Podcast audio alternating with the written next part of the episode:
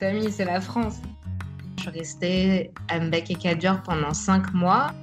Ah, je ressors vraiment, je ressors grandie et, euh, et pleine d'amour. Je peux que parler de ce que je connais. Et ce que je connais, c'est être une femme noire. Et, euh, et en fait, le fait de choisir ce titre-là, c'était parler de la, de la multiplicité, en fait.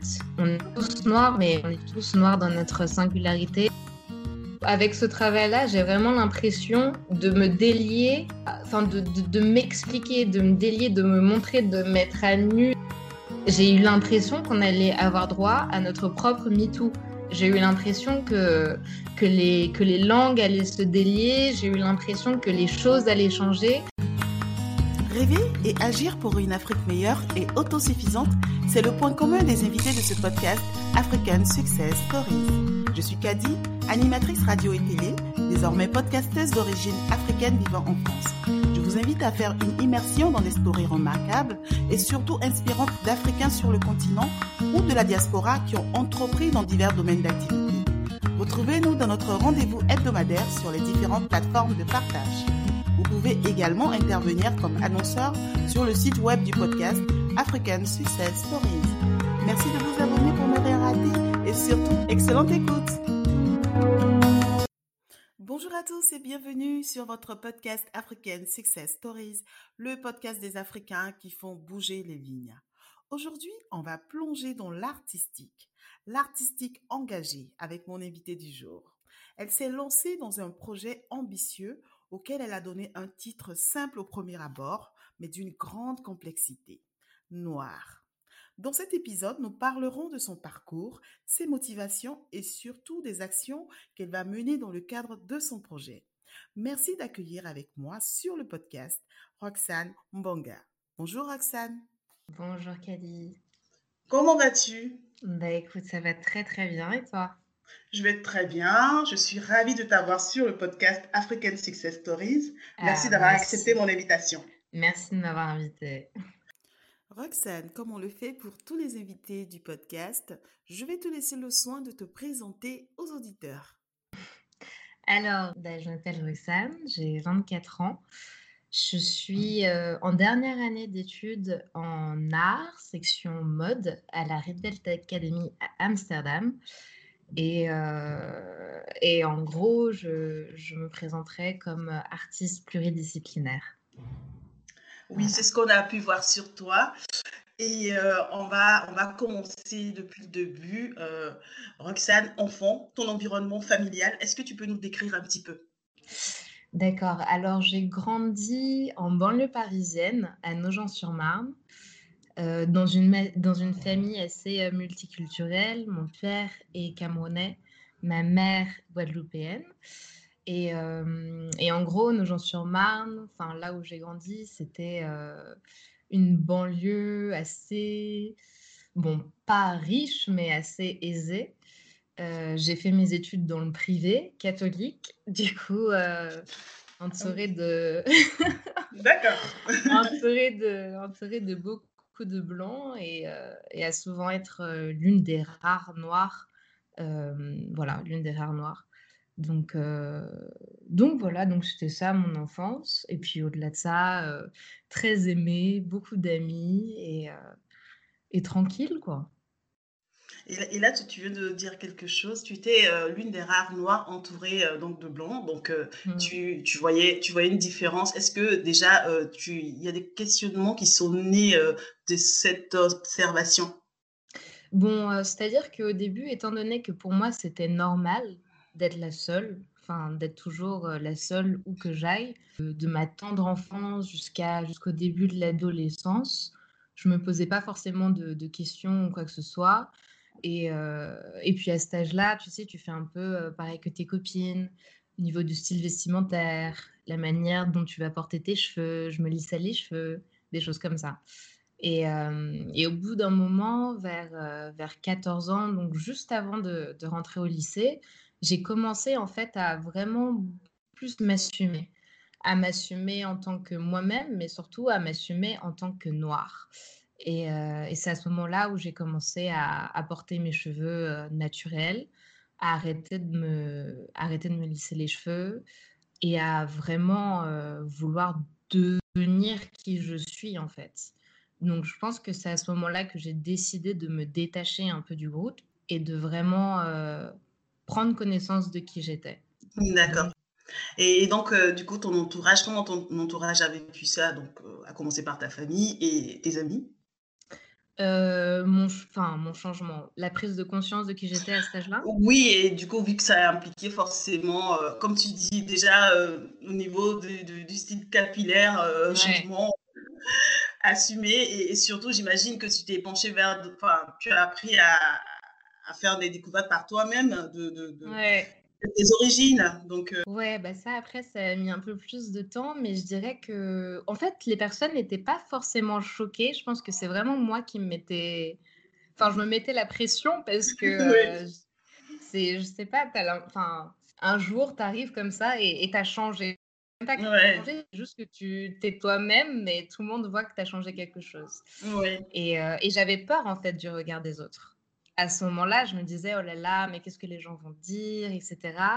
Et, euh, et en fait, les, les gens, mes amis, vrai, ils, ils m'ont trouvé trop belle, et puis tout le monde m'encourageait dans cette voie-là, et me trouvaient, en fait, les gens me trouvaient courageuse. Il y avait vraiment ce truc-là de même enfin des, des grandes enfin des, des amis de mes parents etc disaient oh là là Roxane a vraiment commencé à trouver son style euh, elle a l'air bien. Il y avait un peu ce truc de euh, ouais il me trouvait courageuse dans un sens. Mais ça je l'ai compris très tardivement en fait. Ah pas tout de suite? Je l'ai compris euh, ouais je l'ai compris pas tout de suite je l'ai compris un peu tardivement. Donc, euh, donc voilà. Mais enfin, je pense que c'est vraiment de, de là où j'ai là où j'ai commencé à bah, devenir euh, qui je suis et à vouloir vraiment assumer euh, ma personnalité dans dans mon, mon côté afro, etc. Mais, mais c'était que le début. La première étape, c'était les cheveux. D'accord, ben oui, ça commence par les cheveux. J'en sais quelque chose. Hein. ça commence par les cheveux. la plus difficile à passer. Hein. Eh oui, eh oui. Donc, du coup, euh, et, du coup, tu as dû fusionner ça avec le choix de tes études. Bah, à quel moment euh, voilà, tu t'es intéressée euh, à des études liées à l'art? Bah exactement, en fait, tout s'est fait, après ça s'est fait très naturellement. C'est-à-dire que dès que j'ai commencé à vraiment essayer de chercher qui j'étais etc c'est là où j'ai acheté mon premier appareil photo, enfin, où on m'a offert plus ou moins mmh plutôt mon premier appareil photo. Et puis j'ai décidé un peu de... Enfin, et puis même, par exemple, j'écoutais, je décidais de, faire un peu plus de recherche par rapport aux films que je regardais, par rapport à la musique que j'écoutais. J'essayais vraiment de voir de quel était mon style et d'apprendre par rapport à ça. Donc ça, je dirais que ça a commencé vers, euh, vers 15 ans.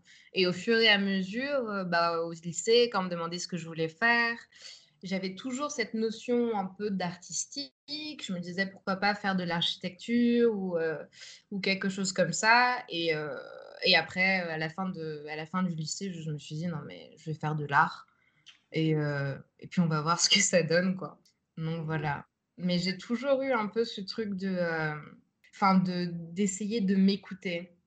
Et mmh. mes parents aussi sont, enfin ils m'ont toujours dit à mon frère et à moi, écoutez-vous, qu'est-ce que vous avez vraiment envie de faire, essayez de vous écouter au plus profond de vous-même et euh, pour, euh, pour vous découvrir en fait. Et c'est en les écoutant eux que j'ai réussi à, bah, à suivre ce qui, enfin, le, mon chemin, en fait. D'accord. Donc, euh, voilà, donc tout s'est fait vraiment euh, naturellement.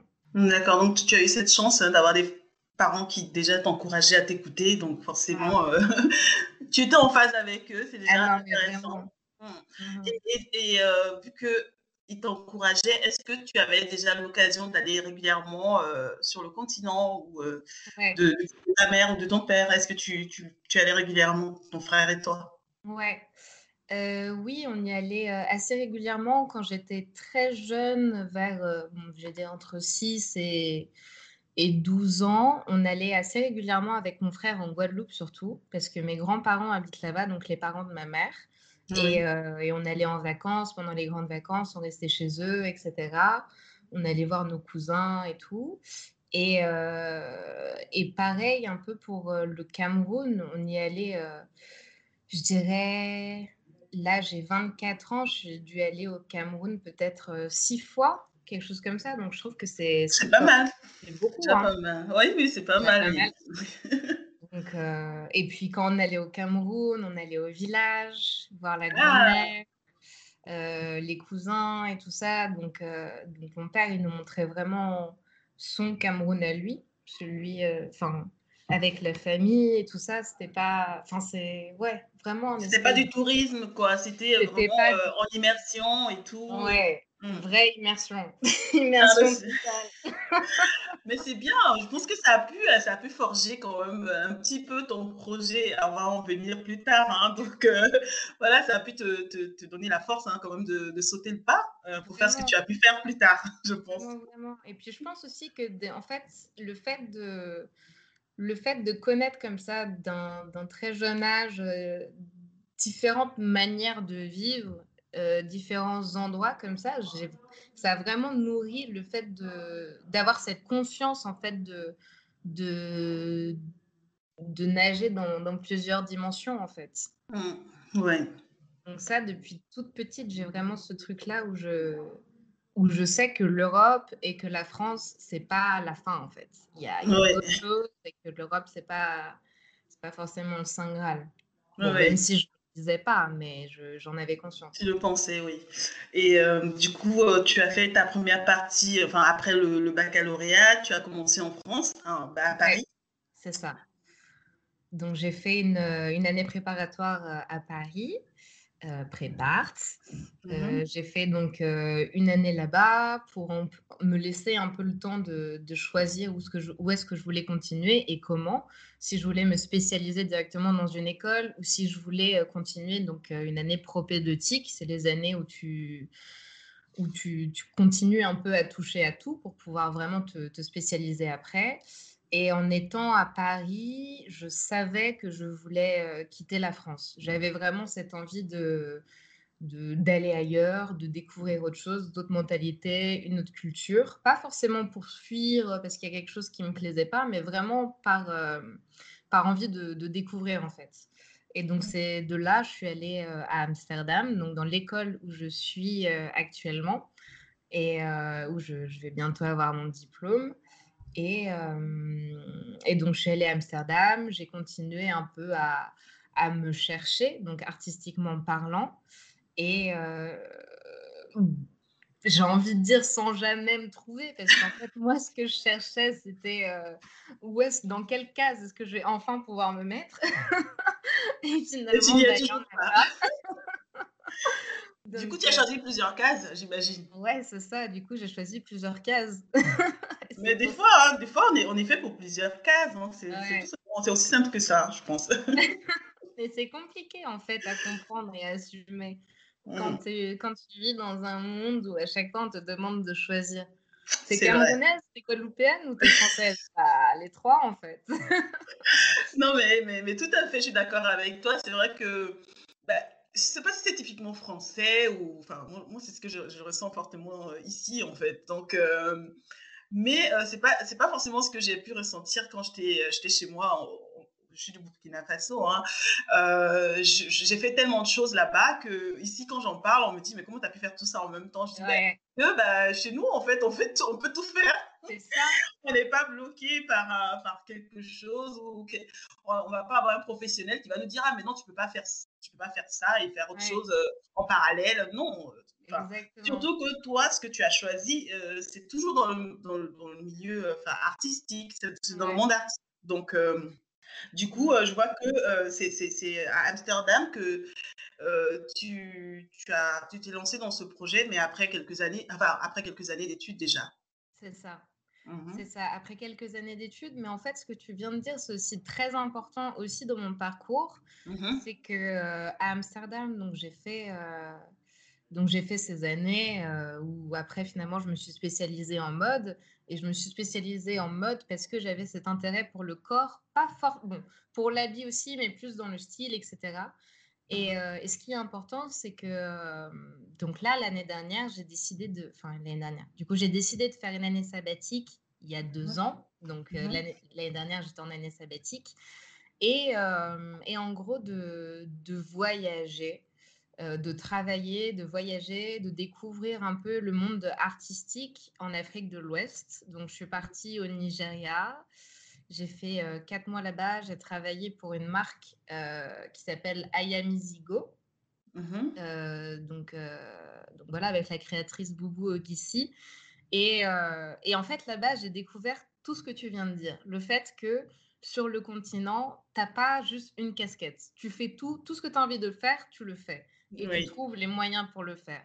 Et il n'y a pas non plus ces trucs de demander la permission à l'État, se faire subventionner, les ci, les ça. Juste, tu, tu te démerdes et puis tu, tu, trouves les moyens, les contacts. Tu, enfin, ce que tu dois faire, tu le fais. Et en étant entouré de, de ces personnes-là qui ont qui sont un peu plus âgés que moi, qui ont la trentaine, etc., mais qui juste qui ils sont mais j'ai même pas les mots. Trop d'émotion.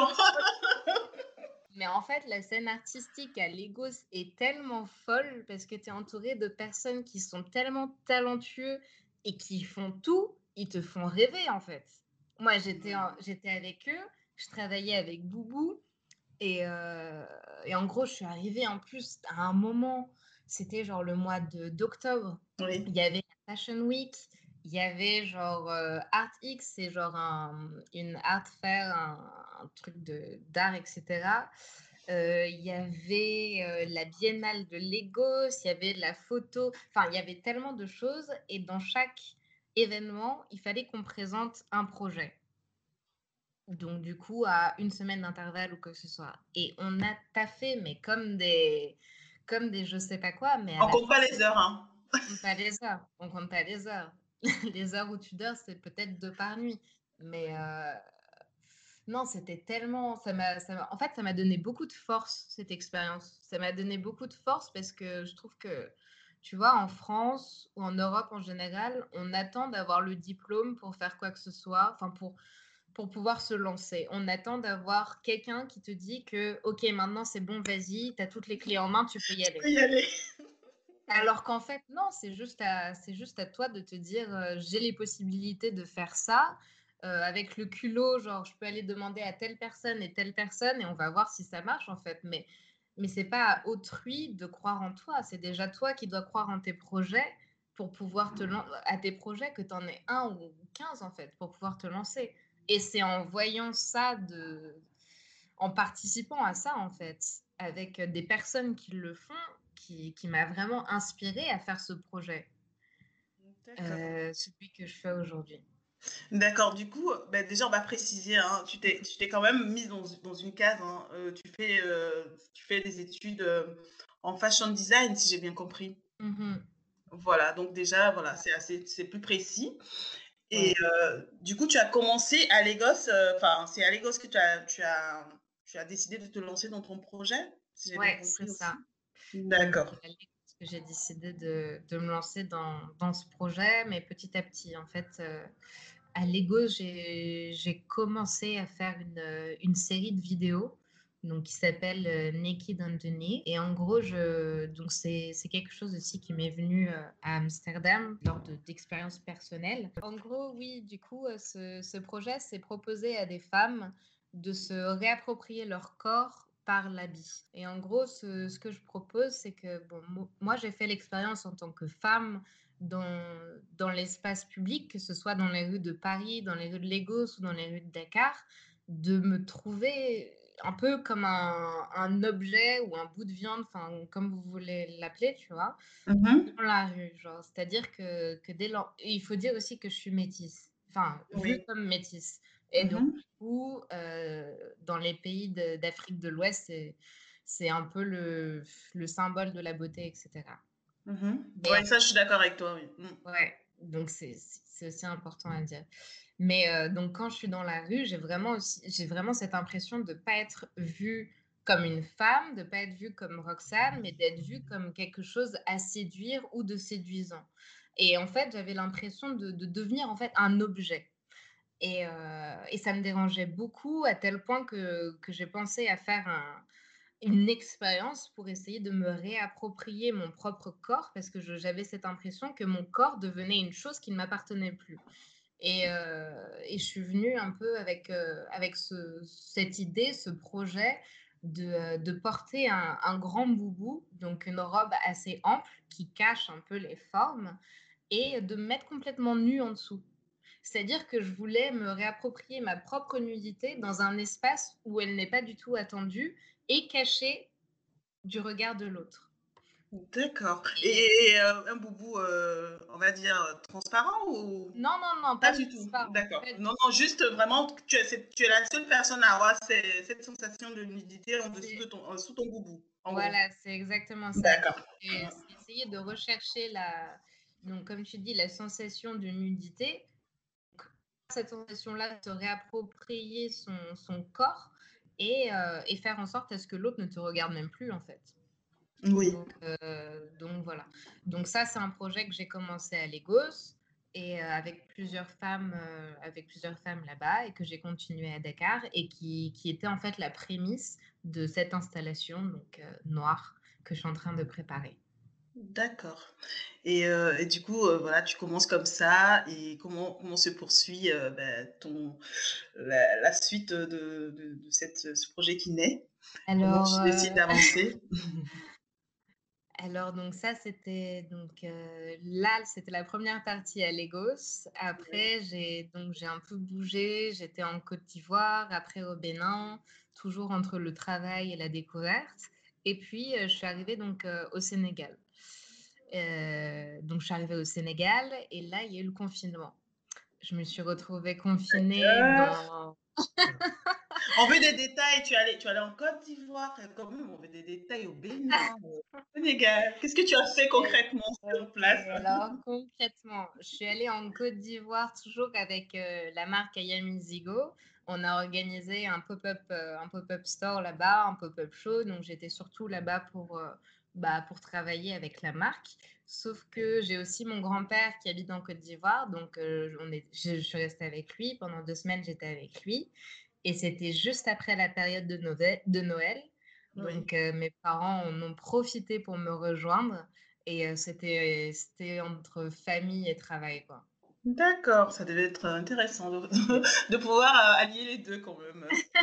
dans un autre pays en plus. Ouais, non, c'était génial. Et puis la Côte d'Ivoire, on était à Abidjan. J'adore Abidjan. J'adore. Oui, oui, je veux bien te croire. j'adore, j'adore. Et en fait, après ça, donc, je suis partie au Bénin. Et au Bénin, là, j'étais chez mon oncle qui, lui, a une galerie d'art juste en face de la Fondation Zinsou à Ouida. D'accord. Qui s'appelle Alozo. Donc, pour les gens qui, qui connaissent un peu, voilà, ils reconnaîtront. Et, et donc, j'étais là chez lui. Et puis, on a un peu, enfin, j'ai un peu travaillé aussi avec lui, plus sur du visuel, etc. Et sinon, non, le Bénin, c'était quand même, c'était quand même les vacances. oui, mais c'est bien d'avoir quand même des membres de la famille qui, bah, déjà, qui sont dans le métier et qui peuvent t'apporter leur expertise. Ah J'allais te demander si tu avais eu des influences, le, choix artistique. Est-ce que déjà dans la famille, j'allais te poser cette question, mais je pense que tu as répondu. Si tu as un oncle qui a une galerie d'art, c'est que déjà dans la famille. Euh, et, la famille, elle est un peu partout finalement. Donc euh, voilà, le Cameroun, le Bénin, la Côte d'Ivoire. C'est pas mal ça. Côte d'Ivoire, Togo. ah oui, avec quelle chance. non, mes tontons, ils sont partout. Hein. Ils sont là. Non, j'ai une très très grande famille. Et puis euh, du coup, du côté de ma mère, j'ai donc il y a la Guadeloupe. J'ai ma tante qui est en Guyane. J'ai euh, l'une d'autre de mes tantes qui est algérienne. J'ai une famille très métissée en fait. D'où euh, ton projet voilà, qui, est multi, multiculturel, euh, forcément. Mm. C'est ça, ma famille c'est la France. oui, exactement. c'est bien dit ça. c'est la France. D'accord. Et tu reviens quand même à Amsterdam. Non, non, tu ne reviens pas, tu t'installes un petit peu au, Sénégal. Voilà, donc, euh, donc après le Bénin, je suis, partie au, je suis partie au Sénégal. Et au Sénégal, en fait, j'ai pas de famille. Je connaissais personne. Et j'y mmh suis juste allée parce que, enfin juste, j'y suis allée parce qu'une amie à moi m'avait parlé de donc de, de ce village euh, où il y avait donc une, une communauté, euh, enfin de personnes très spirituelles et, euh, et aussi c'était un village où ils faisaient pas mal d'artisanat. Donc ils avaient un centre d'artisanat, donc ça s'appelle le village de Ndem et avec l'artisanat de, de Ndem, donc c'est assez connu au, Sénégal et c'est pour ça que j'y suis allée. Et donc, en arrivant là-bas, je découvre un peu la communauté, donc la communauté des Baïfal, que je ne connaissais pas. Et donc, c'est une branche du mouridisme, courant religieux très présent au Sénégal. Et, et donc, j'arrive dans, dans, le village et, et, tout le monde me dit au village, mais si tu es ici, il faut absolument que tu passes par Mbaké Kadior, c'est là-bas où il y a notre marabout. Euh, Serine beau, si tu veux, franchement, vas-y, tu vois. Et, euh, et, puis moi, en arrivant au Sénégal, je n'avais pas forcément de contraintes. À partir de ce moment-là, j'avais plus forcément de plan. Du coup, je me suis dit, pour l'instant, je suis au Sénégal, donc autant euh, profiter un peu, rester, et voilà. Donc, je décide un jour euh, d'aller à Ambaké Kadior, mmh le village où, où, il y a le marabout. Et, euh, et j'arrive, et j'arrive de nuit. Et en gros, enfin, j'avais l'impression que c'était le paradis. Sérieusement? Ah oui? Parce que j'arrive de nuit et puis on était, dans, on était plus dans les terres. Et donc, du coup, c'est un peu le désert, la steppe. Enfin, tu as des baobabs, du sable partout, etc. Et là, on arrive dans, dans le Dara, donc dans le village, et, et tu vois des, des arbres immenses, de la végétation partout, des fleurs. Un oasis, quoi, bon. C'est exactement ça. C'est exactement ça. C'était un oasis dans le désert, mais magnifique. Puis je regarde autour de moi, puis je vois des, des enfants blancs. Genre, je sais des enfants blancs? Des enfants blancs. Je regarde de l'autre côté, je vois des gens métis. Je me dis, mais qu'est-ce que je fais là? Qu'est-ce que c'est que cet endroit? Et, ouais, en arrivant comme ça, tu te dis, j'arrive de nulle part et tu, tu, vois autant de diversité dans, dans une communauté de quoi? De, de 60 personnes? Au plein milieu du Sénégal. Et, euh, et donc, en gros, euh, c'est là où j'ai fait mon confinement pendant, je suis restée à Mbek et Kadior pendant cinq mois. Et euh, ah oui, quand même. Ouais. Qu'est-ce qui s'est passé en Mbek et Kadior Est-ce que tout ce qui s'est passé en Mbek et Kadior reste? On sera là à Las Vegas. Bon, bref. Non, mais en gros, je suis arrivée et euh, j'arrivais avec mon petit sac. En fait, moi, je pensais que j'allais rester un week-end. Hein. Je pensais que j'allais ah rester un week-end. J'avais pris un petit sac à dos, etc. de Ndem. Et après, dans mon plan, j'allais repartir à Dakar. Sauf que sauf que Macky Sall, donc le président, au bout de, trois jours où j'étais à Mbek et Kadior, annonce que les frontières régionales vont fermer. Donc, il n'est plus possible de circuler dans le pays. Et j'étais à Mbek et Kadior. Et, et, puis, dans tous les cas, c'était un peu le, le bordel partout, si, si je peux m'exprimer ainsi, avec le corona. Donc, je me suis dit, mais qu'est-ce que je vais aller faire dans une grande ville alors qu'ici, c'est le paradis et que dans tous les cas, j'ai nulle part où aller. Mmh. Donc, donc, je suis restée et non, c'était incroyable parce qu'en gros, ce qui se passe dans, ce, dans cette communauté, c'est que donc le marabout, il est en train de, de faire un énorme projet, un projet d'agriculture, donc pour les personnes qui, pour les villages alentours, etc., pour que en gros, ils soient complètement autonomes. Donc en nourriture, en eau, donc il y a eu un projet de forage aussi. Ils ont même comme projet de faire leur propre, leur propre internat, donc de faire une école, de faire aussi un autre centre artisanal. Enfin, c'était vraiment... Un État autonome, hein, c'est fou ça. C'est ça, un État autonome où toutes les... Et puis en fait, la, la spiritualité Baïfal, elle est, elle est magnifique, elle est super forte. C'est-à-dire que les personnes, enfin, les personnes ne travaillent pas pour l'argent, mais les personnes travaillent pour autrui. C'est-à-dire qu'à partir du moment où je travaille, je sais que mon travail va bénéficier à quelqu'un d'autre. Et c'est pour ça que je travaille. Et que ce quelqu'un d'autre, ça peut être une personne, ça peut être un arbre, ça peut être un, un animal et c'est vraiment cet esprit, enfin c'est ah en oui, tu vois, avec euh, la nature et l'être humain. Et... Ah mais du coup, on n'en parle pas assez, hein, franchement, euh, c'est beau quand même comme philosophie. Mais, mais tu parles de Baïfal, moi je connais un styliste euh, qui vit à Paris, qui est, mmh. qui est sénégalais, Mike Silla, qui, a sa marque, qui est By Dream. Est-ce qu'il y a un rapport, tu sais, ou euh, euh je pense, tu as vécu? Mais je crois que ah j'en ai déjà entendu parler. Est-ce qu'il n'est pas dans le 18e Oui, il est dans le 18e. Ouais. Et sa marque, c'est By Dream. Donc, euh, je pense que peut-être qu'il est. Enfin, je sais pas il si. Doit être Byfall. Peut-être, hein. Ben, on va faire des recherches, hein, je vais me renseigner. Mais aussi, euh, si tu veux faire plus de recherches, j'ai fait un documentaire oui. sur, sur, bah, sur Mbake Kadior donc, on peut le trouver sur YouTube. Ah, mais c'est bien. Bah, du coup, tu es resté chez moi. Voilà, ça ah, fait partie des choses que tu as pu faire. Exactement. Excellent. Bah, du coup, on va partager dans le podcast hein, le lien euh, bah, de, ce documentaire, hein, en plus de, du lien du projet Noir que j'ai bien aimé. Il est en anglais, euh, très, très, euh, très, très beau, très, très court. Et en fait, ça donne envie de, voir la, concrétisation de ce projet. Franchement. Félicitations hein, pour cet élément que tu as mis sur YouTube. Hein. J'ai bien aimé. Euh, d'ailleurs, j'attendais pour euh, le podcast pour le partager vraiment. Et j'ai partagé à des personnes que je connais et déjà, euh, waouh! Ils ont trouvé ça magnifique. Ah, ça fait plaisir. Oui. Donc, du coup, tu as pu faire un, documentaire. Et qu'est-ce que tu as, qu'est-ce que tu, qu'est-ce que tu as, bah, je pense qu'il y avait, il y avait toute une spiritualité qui a dû peut-être changer ton regard sur le monde. Donc, euh, oui. Comment tu ressors de tout ça? euh, Oh là là, je ressors grandi.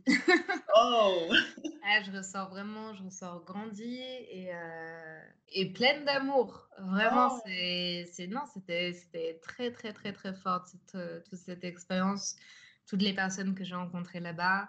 Et, et je, je, garde tout ça en moi. Euh, et, en fait, aussi, surtout, ce qui s'est passé pendant que j'étais à, Kadior, c'est que j'ai suivi tous les événements de Black Lives Matter, mais depuis, euh, depuis cet environnement-là, en fait. Et, euh, et donc, on avait Internet. Oui ah oui, ça va. Ah oui, quand même. ouais. Non, non, c'était le luxe. Hein. Ben, je pense que je vais aller euh, dans, quelques mois, j'ai envie de découvrir euh, cet, endroit euh, dont on ne parle pas assez du Sénégal, tu vois.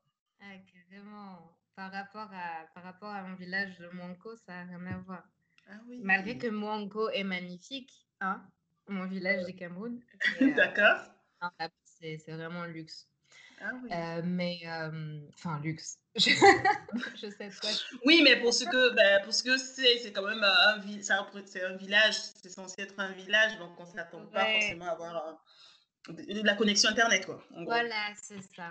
Et, et, en gros, bref, donc j'étais, j'étais là-bas, je suivais un peu les événements de, de loin, mais en étant quand même assez affectée.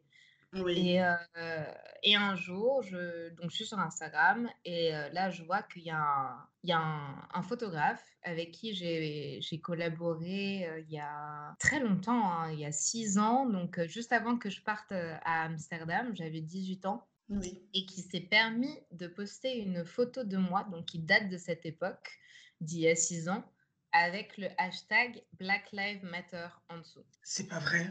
Je te promets. Et donc, cette photo, c'était une photo portrait noir et blanc, etc., avec le hashtag Black Lives Matter en dessous.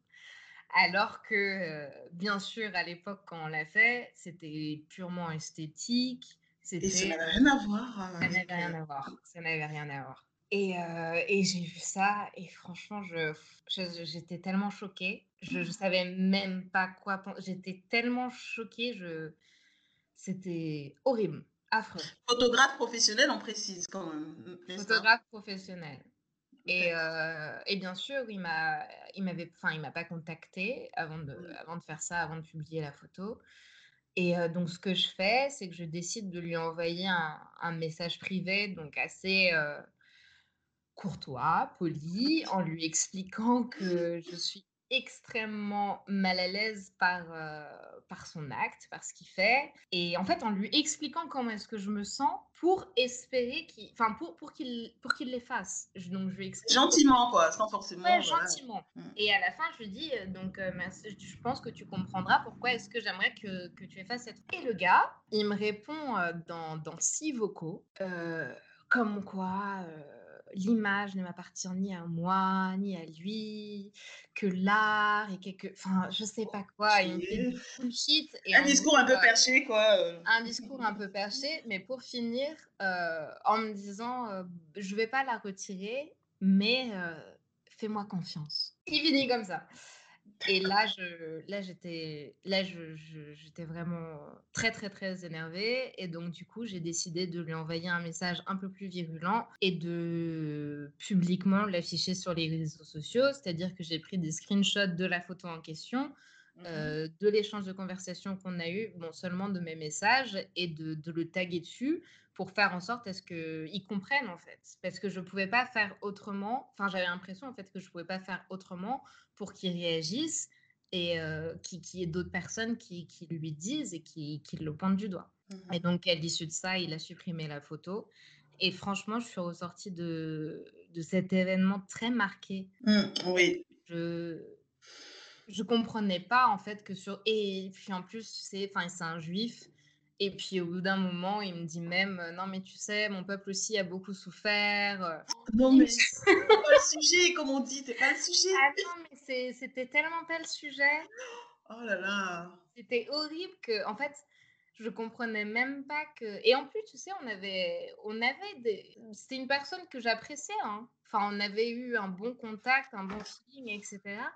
Et je comprenais pas que qu'il ne puisse pas se mettre à ma place et qu'il ne puisse pas euh, comprendre. Et puis moi, la manière que j'ai d'écrire, et donc ça tu vas aussi le voir dans, dans le livre que je suis en train d'écrire en ce moment, c'est je me dévoile en fait. C'est-à-dire que mon écriture, elle est très vulnérable et, c'est comme ça que j'essaye de faire en sorte à ce que les personnes comprennent, parce que je pars du principe que tout le monde, on, on, on se comprend les uns les autres avec les sentiments, avec l'affect. Et, et c'est comme ça que, que je vais exprimer ce que je ressentais, mais il ne l'a pas compris. Et le fait qu'il ne le comprenne pas et qu'il soit en, dans un déni euh, complet de, de, ce que je ressentais, ça m'a énormément blessée. Et surtout en voyant euh, le, tourbillon de ce qui se passait avec les George Floyd, euh, Adam ah Traoré, ah mm, mm. les lèvres ouvertes, etc.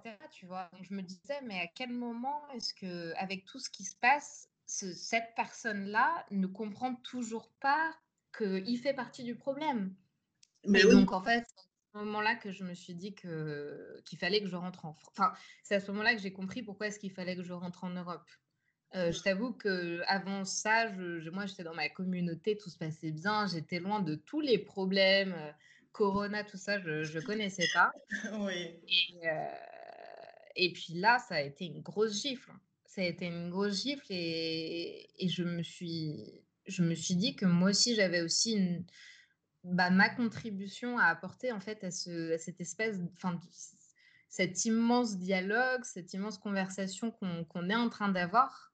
Moi, je, mmh franchement, de, quand je quand j'ai suivi tout, tout, ce qui se passait de loin, pour la première fois de ma vie, j'ai vraiment eu l'impression que les choses étaient en train de changer. J'ai eu l'impression qu'on allait avoir droit à notre propre MeToo. J'ai eu l'impression que que les, que les langues allaient se délier, j'ai eu l'impression que les choses allaient changer et qu'on allait pouvoir être euh, écouté et vu et entendu et, et voilà. Et je voulais faire partie de ça. Et c'est pour ça que j'ai décidé de revenir à Amsterdam, mais avec un projet, euh, ouais, avec ce projet-là. un projet ambitieux et euh, tu as choisi de l'appeler Noir, tout simplement. Tout simplement. E et comment, est-ce que tu as décidé, oui, ES à la fin, comment est-ce que tu as décidé euh, de ce titre et du contenu surtout? Ouais, bah en fait, c'est bah, parti du fait que, donc là, ce gars, ce qu'il avait fait avec cette photo, c'est un peu. Euh, c'est un peu dire que, que, tous les Noirs sont pareils, que, que je sois française, américaine, euh, sénégalaise ou quoi que ce soit, à partir du moment où, où j'ai la peau noire, c'est un peu la même chose, quoi alors que pas forcément, voire pas du tout. Et, en fait, le fait de choisir ce titre-là, c'était parler de la, de la multiplicité, en fait. On est tous noirs, mais on est tous noirs dans notre singularité, on est tous noirs dans notre individualité. Et, et, ce qui m'importait aussi, c'était de parler aux femmes, parler des femmes, parce que je ne peux que parler de ce que je connais. Et ce que mmh je connais, c'est être une femme noire. Et j'avais envie de partager ça avec, avec les femmes qui m'entourent. Avec les hommes aussi, hein. J'espère bien. Ils sont concernés. Ils peuvent. Enfin, c'est leur sœur, c'est leur mère, c'est tout le monde, tu vois. Mais mmh non, j'avais envie de partager ça avec, avec celles qui m'entourent et qui, je pense, souffrent comme moi ou se posent les mêmes questions ou, ou ne se les posent pas, mais, mais, mais vivent ces choses-là, en fait. Parce que ce qu'on appelle micro-agression, c'est des attaques. Et c'est des attaques qu'on subit depuis l'enfance, dans le corps, et c'est des choses qui restent gravées, en fait. Mmh. Et là, ce que ce photographe-là a fait, ça m'a fait très mal et je l'ai vraiment ressenti dans mon corps. Et donc, en fait, pour moi, ce projet noir, c'était une manière de tout faire ressortir et d'expliquer, en fait. Pour moi, ce projet, c'est expliquer la situation. C'est faire un espèce de, un espèce de, de point sur euh, la situation et, et, faire en sorte à délier les langues, faire en sorte à, à parler, à raconter, et, et, moi, euh, tout à l'heure, quand je t'écoutais parler, j'ai eu envie de te poser une question là, comme ça. Euh, tu, as, tu as grandi ici, tu as, tu as vécu un petit peu ben, dans pas mal de pays d'Afrique de l'Ouest. Hein. Et donc, tu as pu discuter avec des femmes. Mmh Est-ce que tu as pu comparer les problématiques? Ton ressenti, par exemple, quand tu parles voilà, de, de, de, de ton rapport à, ton corps, de, ce que, ce que, de, ces, ces, agressions, même pas forcément euh, physiques, mais voilà, qui, qui peuvent découler d'un regard ou de d'une euh, juste un petit euh, un petit mot qu'on te jette comme ça à la figure sur sur la route hein, euh, comment est-ce que tu as pu, comment est-ce que tu as, tu as trouvé des similitudes ou, tu as pu vraiment faire une nette distinction entre les deux, mmh. environnements? Bah, j'ai, ouais, non, j'ai trouvé pas mal de similitudes. Après, euh, ouais, j'ai trouvé pas mal de similitudes. J'étais en train de réfléchir parce que en France, il y a ce truc d'être noir et femme. Oui. Et après, au Sénégal ou au Nigeria, c'est la même chose, mais à décomposer.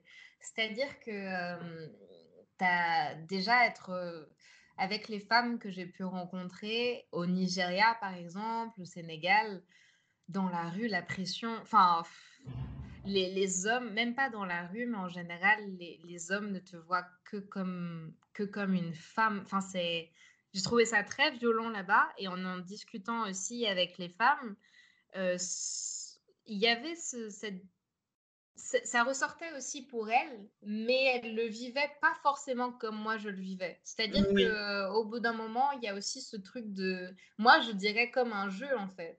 L'homme joue la place de l'homme, la femme joue la place de la femme, et tu avais un peu ce, ce, jeu de société qui était fait entre charme, entre, euh, entre ci, entre ça, etc.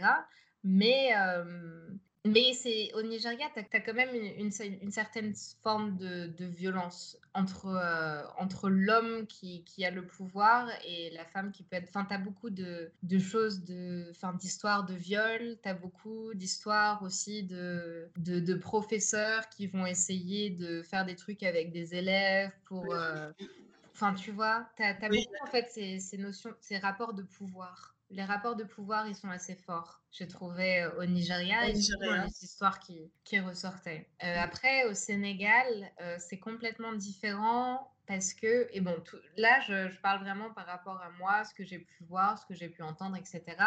Au Sénégal, c'est complètement différent dans le sens où, où j'ai trouvé que la tradition était vraiment très présente. C'est-à-dire la tradition dans le fait de se marier, après, tu as, aussi pas mal de...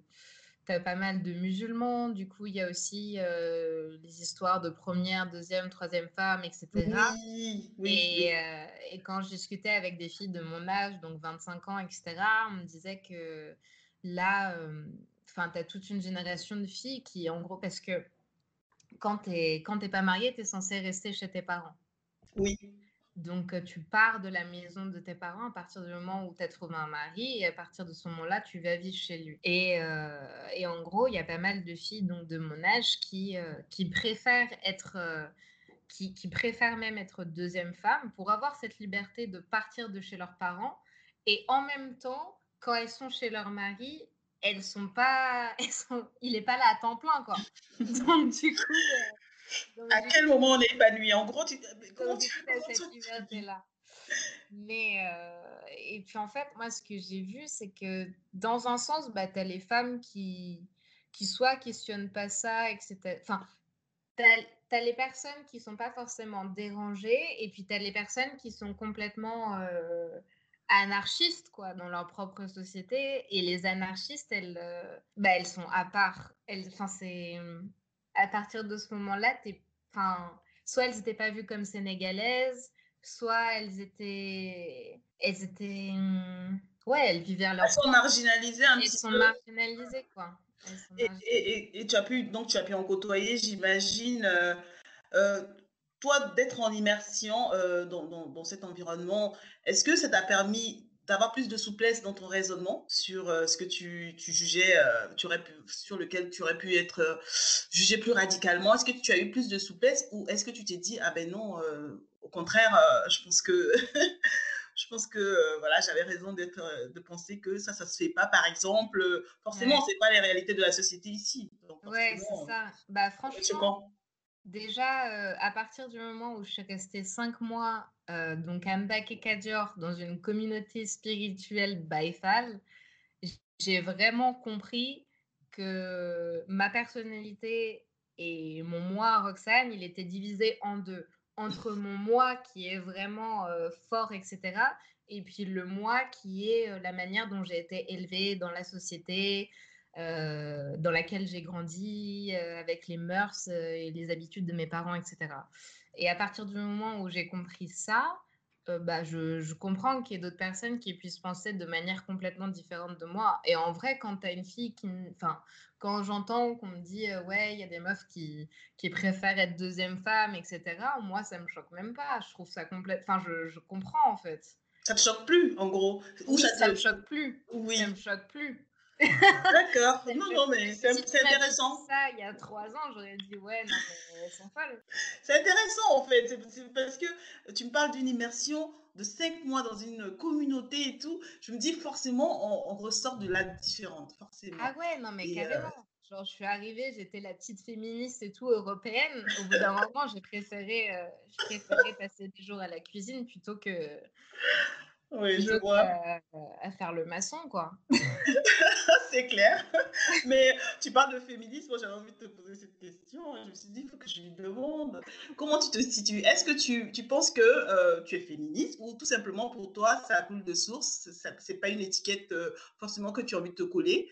Euh, comment tu te situes? Parce que j'ai vu ton, ta vidéo sur YouTube, j'ai mm -hmm. reconnu des noms en fait de personnalités euh, ben, qui prône euh, le féminisme vraiment. Euh, comment toi tu te situes, Roxane? Bah Oui, moi je pense que je suis féministe comme je suis panafricaniste. Mmh enfin, je, pour moi, enfin, ça coule de source, quoi. Ça coule de source. Mais enfin, euh, je, je me définirais pas plus que ça en fait. C'est juste, je pense que ça se voit dans mes projets, ça, ça s'entend dans, dans, ce que je dis et, et voilà. Tu es, tu es, assez engagé, ça se voit, voilà, vu le projet dans lequel tu t'es lancé. D'ailleurs, tu n'as pas, tu n'as pas peur euh, d'un regard euh, de quelqu'un qui te dirait, ah ben, je, te, je trouve que tu es tu es un peu communautariste parce que voilà, tu vis quand même en France, euh, tu étudies à Amsterdam, tu en, et euh, je pense la majorité euh, dans ton école. Ils mais... sont tous blancs. tous en plus. Bon, là, j'ai dit la majorité pour pas exagérer, mais voilà. On les compte sur les doigts de la main, les noirs. et tu as des retours de ce type où on te, on te, juge un petit peu par rapport à ton choix ou c'est pas important pour toi? J'ai pas trop de retours de, fin de, de ce genre-là. Et puis je pense que franchement, j'ai tellement pas envie de me prendre la tête avec ça. S'il mmh si y a des personnes qui comprennent pas, qui ne, enfin, je les laisse, mais dans leur coin, quoi. J'ai, dans le sens où, avec ce travail-là, j'ai vraiment l'impression de me délier enfin, de, de, m'expliquer, de me délier, de me montrer, de mettre à nu, de, de faire tout. Et s'il y a quelqu'un qui comprend pas, je peux pas faire plus en fait. Mmh. Donc, euh, donc si les gens parlent de communautarisme, etc., bah voilà, je, qui, parlent, mais sans moi quoi. Je ferai pas partie de la conversation. tu assumeras comme euh, ben, le mouvement de ces actrices. D'ailleurs, j'ai vu Aïssa Maïga dans, dans ta vidéo. Euh, Noir n'est pas mon métier, par exemple. Voilà, c'est tout est dans le titre et voilà, ça s'assume quoi, en gros. C'est ça. Et puis, je... Et puis franchement, moi j'ai aussi l'impression, enfin, je pense qu'au bout d'un moment, on, a, on a besoin de parler de ça. Enfin, on peut plus faire comme si c'était pas un problème en fait. Oui. On peut, on peut plus faire comme si c'était pas un problème. Et puis si, y a, si les personnes sont prêtes à écouter, qu'ils écoutent. Si les autres ne sont pas prêts à écouter, qu'ils ferment les oreilles. Mais dans tous les cas, les, choses doivent changer. Et, elles vont changer, que ce soit avec ou sans eux en fait. Parce que là, ça devient, je pense que ça devient grave. Enfin, dans, dans mon livre, je, relate des. Enfin, par exemple, rien que le fait que moi, je suis née avec euh, deux prénoms le nom de mon père et le nom de ma mère, Banga et Neuilly. En sachant que Neuilly, le nom de, ma, de, le nom de ma mère, fait beaucoup plus français que Mbanga. Et c'est pour ça qu'on m'a donné les deux. Et, euh, et, en gros, pour faire en sorte est ce que euh, quand je serai donc plus grande, c'est-à-dire maintenant, je puisse faire le choix entre Mbanga et Neuilly si jamais je dois aller euh, chercher un travail, si jamais je dois aller euh, euh, trouver un, appartement ou quoi que ce soit. Et mes parents ont fait ce choix-là, donc il y a, y a 25-27 ans, parce que eux-mêmes en ont fait l'expérience en fait. Et si les choses ne bougent pas en 30 ans, enfin, au bout d'un moment, faut que peut-être qu'il faut que ce soit un peu plus violent, un peu plus frontal, je sais pas, mais ou communautariste Enfin, je sais rien, mais il faut que, il faut que ça bouge en fait. Tout à fait. Et, euh, et, et, toi, euh, tu fais. Enfin, je ne veux pas trop. je ne je, je veux pas te, te, situer forcément dans une génération, mais oui, tu fais quand même partie de la génération Z. Tu es plutôt jeune, 24 ans. Et tu as déjà fait un gros travail, vraiment. Euh, tu es allé à la recherche de ce que, ce que tu ne tu ne t'expliquais peut-être pas, euh, tu allais chercher des réponses. Comment tu arrives, tu arriverais toi à, à, à faire euh, apprendre aux jeunes de ta génération qui sont, euh, qui sont de plusieurs continents, qui sont nés ici, qui eux ne savent pas du tout par où commencer, parce que toi tu as eu quand même des clés. est-ce que tu as déjà commencé, tu y réfléchis déjà, ou est-ce que tes actions justement sont destinées à ça? Et moi je parle vraiment de la jeune génération. Ouais. Euh, oui, je pense que bah, je pense que ce que je chante, ouais, mes actions sont, sont destinées à ça en fait. Mmh C'est-à-dire que je j'essaye d'ouvrir un dialogue, que ce soit entre les personnes juste qui ne comprennent pas euh, ce que c'est que d'être noir, etc., qui confondent tout, mais aussi pour les personnes qui, qui sont issues de, de la diaspora euh, et qui, et qui savent pas, enfin qui, qui, parlent de la, fin, qui, qui connaissent l'Afrique mais comme euh, comme un pays, euh, qui connaissent pas forcément, euh, non mais qui connaissent pas forcément les, les, différences entre chaque pays, etc. Enfin c'est aussi c'est aussi pour ça, pour pour montrer bah, à quel point les cultures peuvent être différentes entre le Mali, le Sénégal, la Côte d'Ivoire, etc. Enfin les pays n'ont rien à voir et surtout les, les Enfin, là, en, l'occurrence, moi, je m'intéresse aussi aux femmes, mais, mais leurs, euh, leurs combats sont aussi euh, très, très différents. Enfin, ouais, non, c'est... En fait, je pense que aussi, ce qui est important, c'est pour, que, pour qu'on se sente unis et pour qu'on, qu'on se reconnaisse entre afro-descendants, que ce soit aussi euh, les personnes donc des îles, des dom-toms, ou mmh. les personnes du continent ou la diaspora, il faut aussi qu'on qu'on apprenne à se connaître et à se reconnaître dans notre euh, diversité. Exactement, oui, c'est bien dit. et ça me fait penser, j'ai interviewé un grand panafricaniste, d'ailleurs je vais t'envoyer le podcast, mm quand il écoute, et il a dit, enfin je lui ai demandé euh, qu'est-ce c'est quoi le panafricanisme de, de, 2021, parce que lui ça fait 40 ans qu'il mène des combats, mm-hmm. et là il a dit, bah aujourd'hui, euh, voilà, le panafricanisme de Côte d'Ivoire n'est pas forcément le panafricanisme de, du Ghana. Euh, c'est ça. Euh, du Congo, euh, voilà, donc du coup, voilà, ça rejoint un peu ce que tu viens de dire. Et voilà, je trouve ça intéressant. J'ai tenu à, à, faire ressortir ça. donc, Et donc aujourd'hui, voilà, je, je, sais que tu es en train de tout préparer pour, pour le mois de juin. C'est ça. Et tu peux nous en dire plus sur ce qui est prévu et surtout à court, moyen et long terme, surtout. Alors là, en ce moment, donc, je suis en train de préparer cette, cette installation immersive avec plusieurs femmes, plusieurs artistes. Et donc, c'est une installation qui, qui, comprend plusieurs travaux, que ce soit des tapisseries, des vidéos, des sculptures, des, du son aussi. Enfin, c'est vraiment une installation donc, complète pour... En fait, mon idée, c'est un peu de, vous présenter mon, ma maison.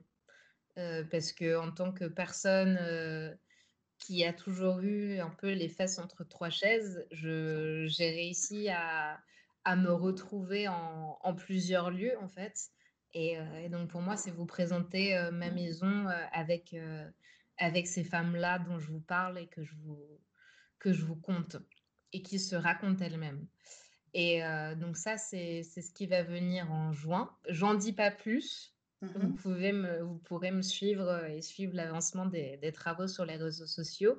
Et sinon, euh, vraiment, moi, le, le, gros projet que, que j'ai à, à, long terme, ce serait de créer un, un endroit, un lieu, justement pour, euh, pour, que, les, pour que les personnes afrodescendantes puissent se connaître et se reconnaître. Donc, que ce soit un lieu de, de culture, un lieu d'histoire, un lieu de, de, savoir, en fait. Et, euh, et, donc, euh, et donc voilà, donc ça c'est le projet à long terme. D'accord. Et forcément, euh, de tout ce que tu expliques, on imagine bien que ça c'est l'idée, c'est le côté artistique, mais il y a aussi le côté finance, il y a aussi le côté investir. Comment tu comptes procéder On en profite hein, de ce podcast.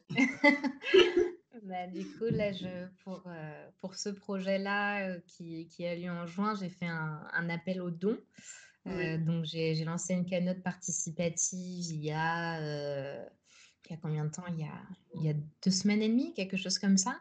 Et pour l'instant, ça se passe très, très bien. Je remercie toutes les personnes d'ailleurs qui me, qui me soutiennent, qui continuent à me soutenir, que ce soit en me donnant de l'argent, en partageant, ou même comme toi qui dit en me en m'interviewant.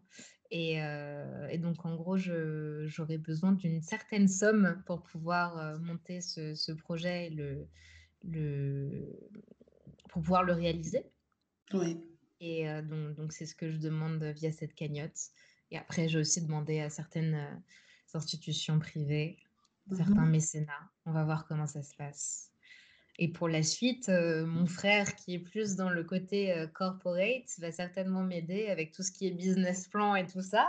oui, c'est important aussi. Euh, hein, c'est la partie moins. moins ça, c'est la partie moins fun. moins fun, on va dire. Oui, du coup, c'est pas pour moi.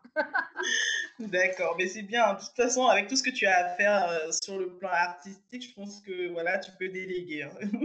on comprend. On essaye. Mmh, d'accord. Donc euh, voilà, euh, notre interview va tire un petit peu vers la fin. Donc euh, je ne sais pas si tu as dit tout ce que tu avais à dire sur déjà sur ton projet. je pense que c'est le moment ou jamais. Et voilà, je te, je te laisse, voilà, si tu as des choses à rajouter. Mais en tout cas, moi, personnellement, je, je, suis trop fière, en fait, de voir ça. voilà, moi, j'ai grandi en, Afrique hein, pour, enfin, pour la majeure partie de ma, de ma, de ma petite et modeste vie. J'ai grandi en Afrique, donc je suis ici depuis quelques années seulement. Et de voir ce que tu fais en, étant, en ayant grandi ici, et, cette recherche que tu fais euh, sur le continent et tout, franchement, je, je, suis juste fière en fait. Oh là là. et euh, ouais, non, j'avoue, euh, franchement, je suis très émue et j'ai vraiment hâte de pouvoir voir ce que, comment, ce que ça va donner. Et je sais que tu vas, tu vas faire du bien à des personnes que tu as pu rencontrer, tu vois, des femmes que tu as rencontrées au dans les pays que tu as pu, tu as pu voir et tout, c'est des femmes tu vas, rendre des, tu vas faire des heureuses, en fait. C'est ça qui, qui, me, qui, me fait, qui me fait plaisir. Et, et je pense qu'il y a des pionnières aussi, comme on, en a parlé tout à l'heure, mmh euh, au Sénégal ou d'autres pays, qui sont aujourd'hui marginalisées, mais demain, leurs leur combats ben, porteront fruit. Hein. Oui, mm. mais il y a beaucoup, beaucoup de, de féministes hein, au Sénégal. Contrairement à ce qu'on penserait. Contrairement à ce qu'on penserait, il y en a énormément. Et, euh, mais des féministes de, de, tout âge et surtout aussi pas mal des, des plus âgées, des doyennes. Mais euh, ouais, non, contrairement à, contrairement à ce qu'on penserait. Mais le Sénégal, c'est une terre de surprise. je connais pas encore, mais je pense que tu m'as donné envie d'y aller. Ouais, mais aussi, est-ce que, oui, justement, quand tu, ce que je voudrais rajouter, c'est que là, je, j'ai plein de projets qui, qui arrivent comme ça. Mmh mais après Amsterdam, en fait, ce qui me ferait, ce que j'aimerais vraiment, c'est de, avec l'argent récolté, si je réussis à en récolter suffisamment, c'est de faire voyager en fait cette installation partout où il y a des, des femmes qui m'ont soutenue, des femmes qui ont travaillé avec moi, pour qu'elles-mêmes puissent voir aussi le, bah, la finalité, donc que ce soit à Londres, à Bruxelles, à Paris, à Dakar et à Lagos. J'aimerais, j'aimerais faire, faire voyager cette installation. Donc ça, c'est aussi un projet. Et ton livre aussi, tu es en train d'écrire un livre. Et le livre que je suis en train d'écrire, oui, qui s'intitule donc Noir comme l'exposition, ce sera, il sera en, euh, vous pourrez le découvrir lors de l'exposition à Amsterdam, mais euh, le but aussi, c'est de le publier dans, différentes librairies, parce que c'est un livre que j'écris en français et en anglais. Donc, euh, donc comme ça, vous pourrez le découvrir aussi en France et, et ailleurs, on espère. D'accord. En tout cas, euh, ben, on te souhaite vraiment une bonne continuation. J'espère avoir l'occasion de, passer par Amsterdam pour voir ton exposition. En tout cas, je, le ferai tout je ferai tout pour. Et avant, avant de clôturer, quand même, j'aimerais te, ben, te demander euh, si, euh, comme ça, tu avais des personnes qui te venaient à l'esprit, à l'esprit pardon, pour participer à ce podcast, sachant que le podcast African Success Stories, c'est vraiment des personnes qui ont des parcours voilà, qui, qui peuvent inspirer par, euh, par ce qu'ils ont pu faire, euh, par les, mmh les challenges qui se sont lancés et tout. Donc, est-ce que euh, tu as des personnes comme ça qui te viennent à l'esprit que tu peux nous recommander éventuellement? Ben Là, j'ai une personne qui vient en ah! tête, qui fait aussi des podcasts.